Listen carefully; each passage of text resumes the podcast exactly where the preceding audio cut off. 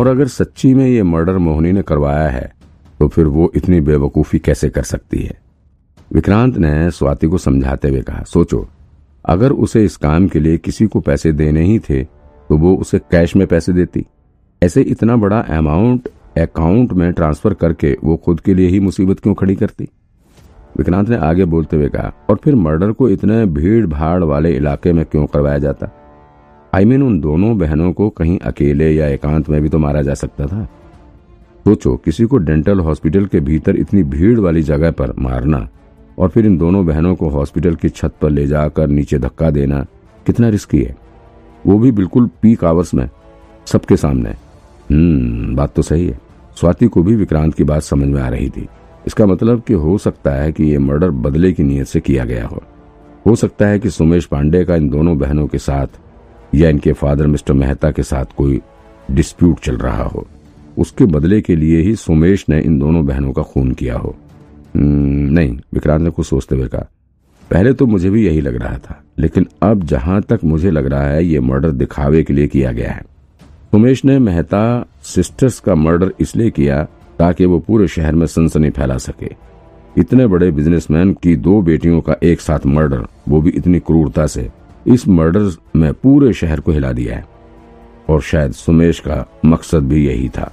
दिखावे के लिए मर्डर? मतलब सुमेश कोई साइको है क्या? स्वाति ने असमंजस में पढ़ते हुए पूछा। हम्म, और जहाँ तक मुझे लग रहा है ये दिखावे का मर्डर ही नहीं है बल्कि किसी को फंसाने के लिए भी साजिश रची जा रही है विक्रांत ने आगे कहा। ओ हम्म तो फिर स्वाति गहरी सोच में डूबी हुई थी। उसे अभी तक विक्रांत की सारी बात समझ में नहीं आई थी। देखो, मुझे लग रहा है कि ये मर्डर कॉन्ट्रैक्ट किलिंग का तो है ही। उसके साथ ही इसमें बहुत बड़ी साजिश भी छुपी हुई है। देखो, मेहता सिस्टर को मारने के लिए कॉन्ट्रैक्ट तो दिया गया था, इसमें कोई शक नहीं है। लेकिन ये कॉन्ट्रैक्ट मोहनी, यानी कि मेहता सिस्टर की स्टेप मदर नहीं दिया था। ये किसी और का काम है। फिर विक्रांत ने मुस्कुराते हुए कहा, थोड़ा इमेजिन करो, इस वक्त मिस्टर मेहता हॉस्पिटल में है। वो काफ़ी सीरियस कंडीशन में है। अभी इसी वक्त उनकी दोनों बेटियों का मर्डर हो जाता है। वो भी कॉन्ट्रैक्ट क्लियर के थ्रू ऊपर से मेहता साहब जल्द ही अपनी वसीयत भी लिखने वाले हैं। तो सोचो, ऐसी कंडीशन में मर्डर का पूरा इल्ज़ाम किस पर जाएगा? सब किस पर शक करेंगे? विक्रांत ने आगे कहा, और फिर जब अकाउंट से इतने बड़े अमाउंट के ट्रांसफ़र होने की खबर बाहर आएगी, और शहर में इस कॉन्ट्रैक्ट किलिंग के बारे में पता चलेगा तो फिर सब तुरंत ही मोहनी को कटघरे में खड़ा कर देंगे, और साथ ही उसे उम्र कैद की सजा भी हो सकती ये सब बहुत प्लानिंग के साथ किया गया है। समझ लो, एक तीर से दो निशाने लगाए गए हैं। एक तरफ़ दोनों सिस्टर्स की मौत होने से उनका हिस्सा खत्म, उधर मोहनी को उन दोनों सिस्टर्स के मर्डर के इल्ज़ाम में जेल, और फिर मिस्टर मेहता तो जाने ही वाले एक तीर से दो नहीं, बल्कि तीन निशाने लगाए गए हैं। ओह तो ये गेम है। अब जाकर स्वाति को विक्रांत की बात समझ में आई, लेकिन फिर उसने कंफ्यूज होते हुए कहा तो फिर इसका मतलब ये है कि जिसने ये मर्डर करवाया है, उसे भी मेहता की प्रॉपर्टी में बड़ा फ़ायदा होने वाला है। अब हमें ये पता करना है कि इन दोनों सिस्टर्स के मरने से और मोहनी के जेल जाने से सबसे बड़ा फ़ायदा किसे होगा? वही है असली कातिल। वाह वाह विक्रांत सर। आज तक तो आपके बारे में सिर्फ़ सुना ही था। आज तो देख भी लिया। क्या दिमाग है आपके पास? गजब। स्वाति ने खुश होते हुए कहा, वो विक्रांत के दिमाग के कायल जो हो चुकी थी।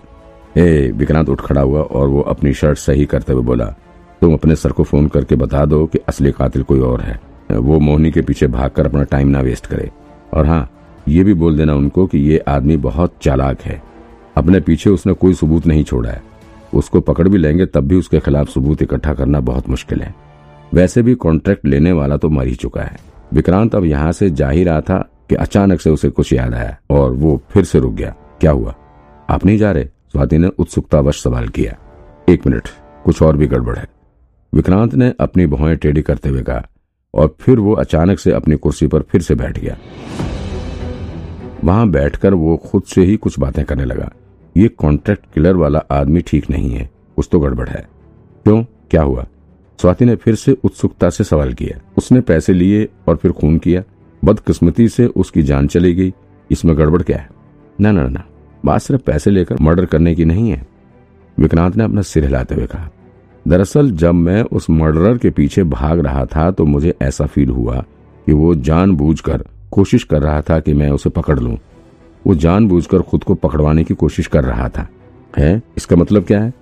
स्वाति ने कंफ्यूज होते हुए कहा, उसने विक्रांत को उस मर्डरर के पीछे भागते देखा तो नहीं था, लेकिन फिर भी उसने विक्रांत की इस नई थ्योरी को समझने के लिए सवाल किया। लेकिन वो ऐसा क्यों करेगा? उसने अगर पैसे लेकर मर्डर किया था तो फिर वो खुद को क्यों पुलिस की पकड़ में आने देगा? मतलब जब मैं उसके पीछे भाग रहा था तो फिर ऐसे कई मौके आए थे जब वो आराम से भाग सकता था। लेकिन ऐसा लग रहा था कि वो जानबूझकर खुद की मौत को दावत दे रहा था। विक्रांत ने जवाब दिया, सोचो, जिस आदमी ने इतना निडर होकर मर्डर किया हो, वो भागते वक्त इतनी लापरवाही कैसे कर सकता है? और वो अपना चेहरा खोलकर भाग रहा था। विक्रांत ने कुछ सोचते हुए कहा, और ये भी तो था, उसने मर्डर के लिए चाहे जितने पैसे लिए हों, लेकिन अगर उसे पुलिस ने उठाकर जेल में डाल दिया तो फिर तो उसका काम खत्म।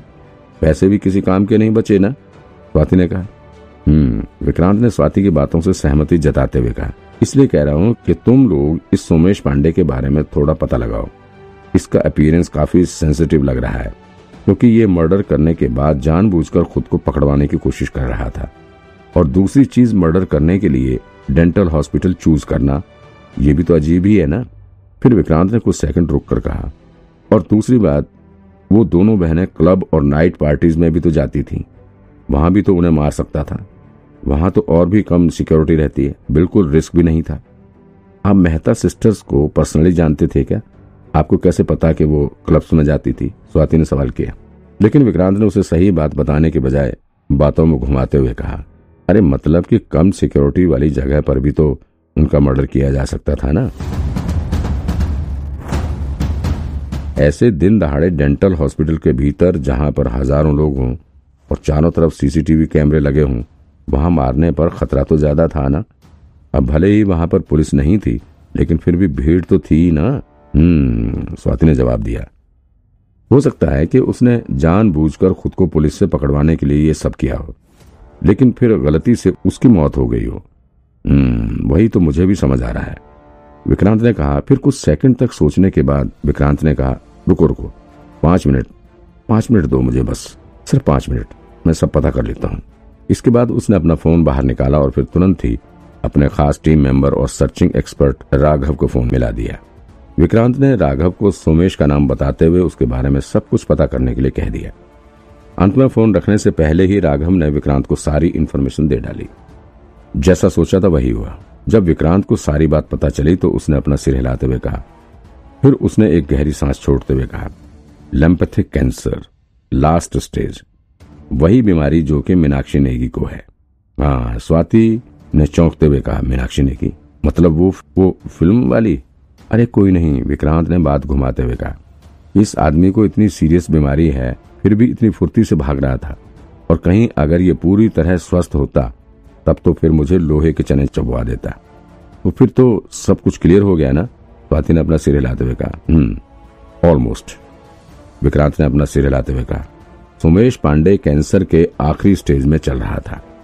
फिर किसी ने समझ लो उसकी ज़िंदगी का सौदा कर लिया। किसी ने उसको, उसकी फैमिली को काफ़ी पैसा देने का वादा किया होगा। और इस पैसे के बदले में सुमेश को मर्डर करने का कॉन्ट्रैक्ट दिया गया। उसने अपनी आगे की थ्योरी को एक्सप्लेन करते हुए कहा, हो सकता है कि उस आदमी ने ये प्लान बनाया रहा हो कि मेहता सिस्टर्स का मर्डर करने के बाद सुमेश को पुलिस की गिरफ्त में आना होगा। और फिर वहाँ जब पुलिस उससे पूछताछ करती, तब उसे इस कॉन्ट्रैक्ट के पीछे मोहनी का नाम बताना था। फिर मोहनी को कोई नहीं बचा पाता। और रही बात सुमेश की तो वो तो अपनी ज़िंदगी का सौदा कर ही चुका था। लेकिन सुमेश ने मरकर पूरा प्लान ही चौपट कर दिया। वाओ, मास्टरमाइंड आदमी है ये। इतना दिमाग चलाया इसने। स्वाति ने विक्रांत की बातों से सहमति जताते हुए कहा, जो आदमी खुद किसी बीमारी से मर रहा हो, उसका इस्तेमाल करके किसी की जान लेना कितना घिनौना काम है ये। नहीं, विक्रांत ने अपना सिर हिलाते हुए कहा, तुम गलत कह रही हो। गलती तो सुमेश की है ना? उसे अपने सिद्धांतों से समझौता नहीं करना चाहिए था। भले ही वो ज़िंदगी के आखिरी स्टेज में है, लेकिन फिर भी ऐसे समय में किसी की जान लेना ये इंसानियत के खिलाफ है। मैं तो कहूँगा कॉन्ट्रैक्ट देने वाले से ज़्यादा गुनहगार तो ये सुमेश है। अपनी लालच के लिए उसने दो दो लड़कियों को मार डाला। कितना निर्दयी था वो। उसे तो कभी माफ़ नहीं किया जा सकता था। विक्रांत ने यहाँ बैठे बैठे ही पूरा केस सॉल्व कर दिया था। इस बात से स्वाति बहुत आश्चर्य में थी। उसने विक्रांत से कहा, सर, हमारे साथ अभी भी एक प्रॉब्लम है। भले ही हमें असली कातिल का पता लग चुका है।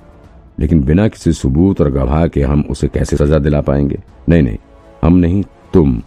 तुम लोग कैसे सजा दिलवाओगे? विक्रांत ने जवाब दिया, ये केस तुम्हारी ब्रांच का है। तुम लोगों को इसे हैंडल करना है। मुझे कोई मतलब नहीं है इससे। मुझे वैसे ही बहुत काम है। इतनी मदद कर दी तुम्हारी। बहुत है। अब जो करना है, जैसे करना है, अपना देख लो। विक्रांत ने जवाब दिया, और वो उठकर यहाँ से जाने के लिए खड़ा हो गया। वैसे nice to meet you hey, दिमाग अच्छा चलता है तुम्हारा। विक्रांत ने अपनी जैकेट हाथ में उठा ली और फिर वहाँ से बाहर निकल गया।